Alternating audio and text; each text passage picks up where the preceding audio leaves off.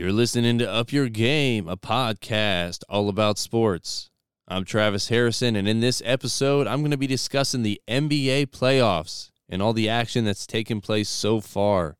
We're going to kick things off over in the Western Conference. The number one seed Phoenix Suns, who also happen to have the best record in basketball this year, have been taking on the Pelicans. Many people thought this series would be over quickly in four or five games, but the Pelicans have shown to be a very resilient team and not one willing to just roll over just because they're heavy underdogs. Brandon Ingram has been on a tear offensively, averaging twenty-eight points in this series by getting whatever shot he wants. Valanciunas is averaging a double-double with eighteen points and eleven rebounds, while the addition of C J. McCollum has paid dividends with him pouring in just under twenty points a game. It's scary to think what this Pelicans team could be if Zion was out there too. Unfortunately, he still remains out due to surgery on a fractured foot he's been recovering from all season. On the Suns side, Chris Paul's been playing very well, averaging a double-double of twelve point five points and sixteen point five assists a game in this series. Devin Booker, the star for the Suns, played great the first two games of this series, averaging twenty-seven points, but has missed the last three games due to a hamstring injury. There is slight optimism in Phoenix he could play in Game six, but most likely the earliest he would return would be Game seven on Saturday if necessary. And for the Suns' sake, hopefully they can win Game six and Booker can get rested and be as close to one hundred percent before the second round starts.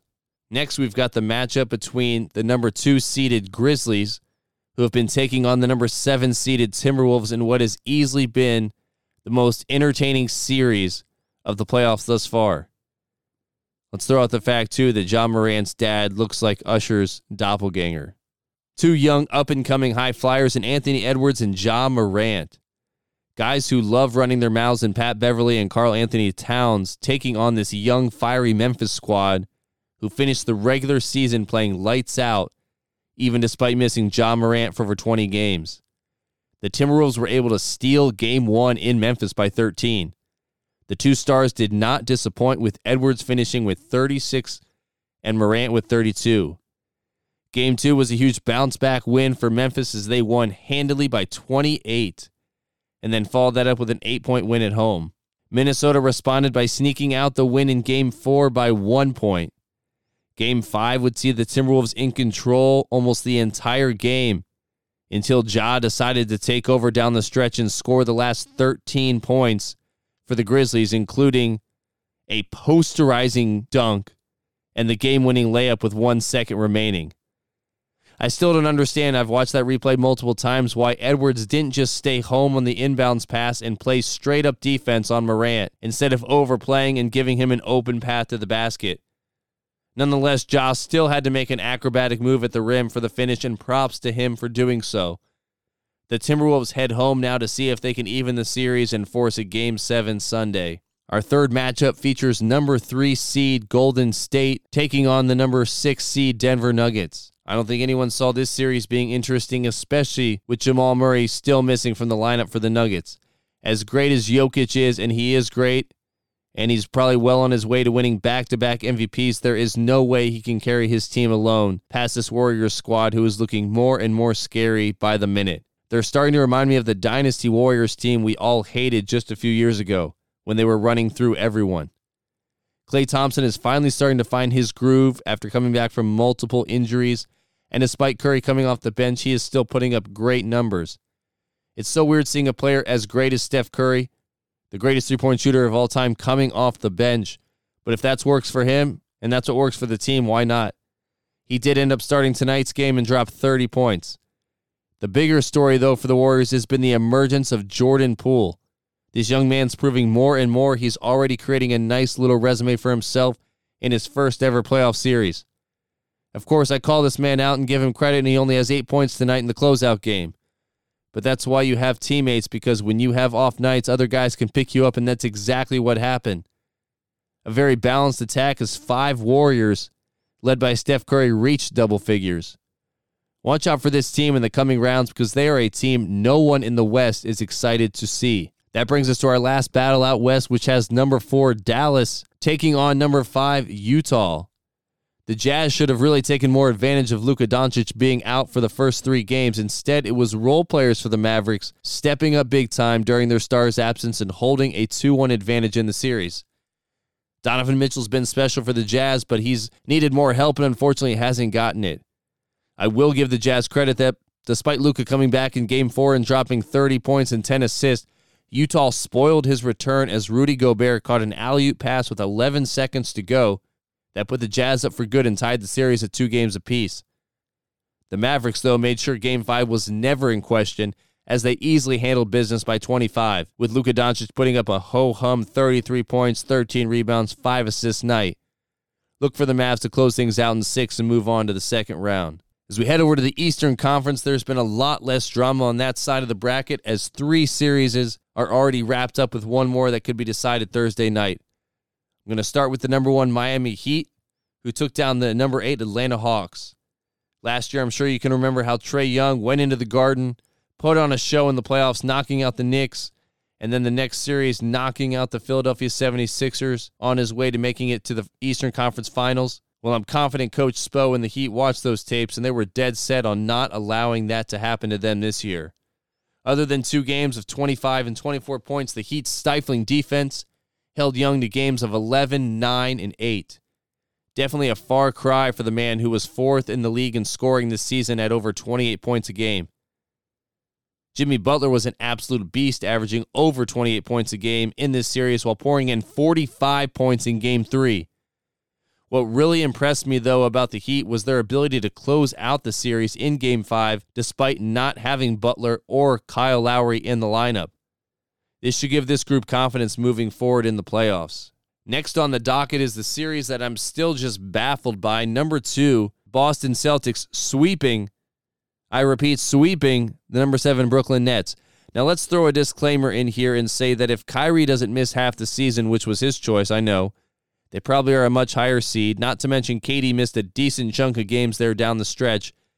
But regardless, they were both there, healthy and ready to go for this series against Boston. The problem was they weren't really ready to go, and the Celtics were. Boston was locked in from the tip on game one and just never looked back. The thing is, all four games were either close down the stretch or the Nets even had the lead. So you're figuring surely they can close one or two of these out. Someone who people dub the best player on the planet in Kevin Durant can will his team to victory. The problem is, as great as a player as Kevin Durant is, and he is one of the best scorers of all time, he's not a good leader. I do feel a little bad for the guy because he didn't ask for this. He didn't ask for Kyrie to sit out half the season. He didn't ask for James Harden to demand a trade, and he certainly didn't ask for Ben Simmons to find every excuse in the book to not play a single game. But let's give credit to where credit's due. The Boston Celtics came in with a game plan. They locked in on defense, especially Tatum guarding Durant. Still can't believe Durant went zero for ten in the second half of Game three. He joined a small list of players who have also unfortunately shot that bad and worse in James Harden, Vince Carter, Michael Finley, Joel Embiid, and yes, for all you Jordan stans out there, even the great Michael Jordan shot zero for ten and a half. Going back to Jayson Tatum, though, as good as this man was on the defensive side of the ball, he was even more outstanding on the offensive side. Listen to these numbers. thirty-one points, eight assists, four rebounds, fifty percent shooting. nineteen points, ten assists, six rebounds, thirty-nine points, six assists, five rebounds, six steals, twenty-nine points, five assists, three rebounds, fifty-six percent shooting, and the sweep. Watch out for these Boston Celtics because they are coming for blood. Jayson Tatum's shown he has now reached the superstar spectrum and is arguably one of the best two-way players in the game. Jaylen Brown can score on you and lock you up as well. We all know about Mister Defensive Player of the Year and Marcus Smart and what he's capable of. And then there's Big Al Horford. This brings me to the team who will be meeting the Celtics in round two. The number three seed, Milwaukee Bucks, took down the Chicago Bulls, the number six seed, four one in their series. After getting trounced in game one and shooting six of twenty-five from the field, DeMar DeRozan said there was no way he would shoot that poorly again, and boy was he right. The man dropped forty-one points and helped the Bulls tie the series at one game each. That was as good as it got, though, for the Bulls, because the Bucks won the next three behind their star Giannis Antetokounmpo, who averaged twenty-seven points, thirteen and a half rebounds, and five assists Other guys stepped up big different times and had to, considering they've been without their second leading scorer, Chris Middleton. That will definitely be something to keep an eye on as they head into the pivotal matchup with Boston. Giannis is great, we all know that, but he's definitely going to continue to have to count on other guys to contribute while Middleton is out. That Boston D sniffed out two greats in K D and Kyrie and put the clamps on them. Think how much better they will be if only having to worry about Giannis. Although he's a different challenge, that is for sure. Last but certainly not least in the East are the number four seed Philadelphia seventy-sixers taking on the number five seed Toronto Raptors. This was another series that looked like it had sweep written all over it, especially after the Sixers won the first two games by twenty and twenty-five, and then a three-point win in overtime thanks to a Joel Embiid turnaround three at the buzzer. Somehow, some way, Toronto has clawed their way back into this series, winning the last two games, the first by eight points, but the second by fifteen, and even more impressive, the Sixers were held to only eighty-eight points. With Philly holding a three two lead, Rivers has already been getting questioned by the media regarding his teams in the past blowing three one leads in the playoffs. He got a little defensive and pointed out other times he's been the underdog and how he doesn't get the credit for those teams fighting back, but only blamed when he has the lead and they lose. I'm interested to see if Toronto can manage to win this next game and force a game seven, because then anything can happen. Overall, it's been an exciting first round of playoff basketball in the N B A, and I'm looking forward to the coming rounds and the different matchups they will present. Well, that's going to do it for another episode. I hope you've enjoyed listening to Up Your Game, a podcast all about sports. Travis Harrison signing off.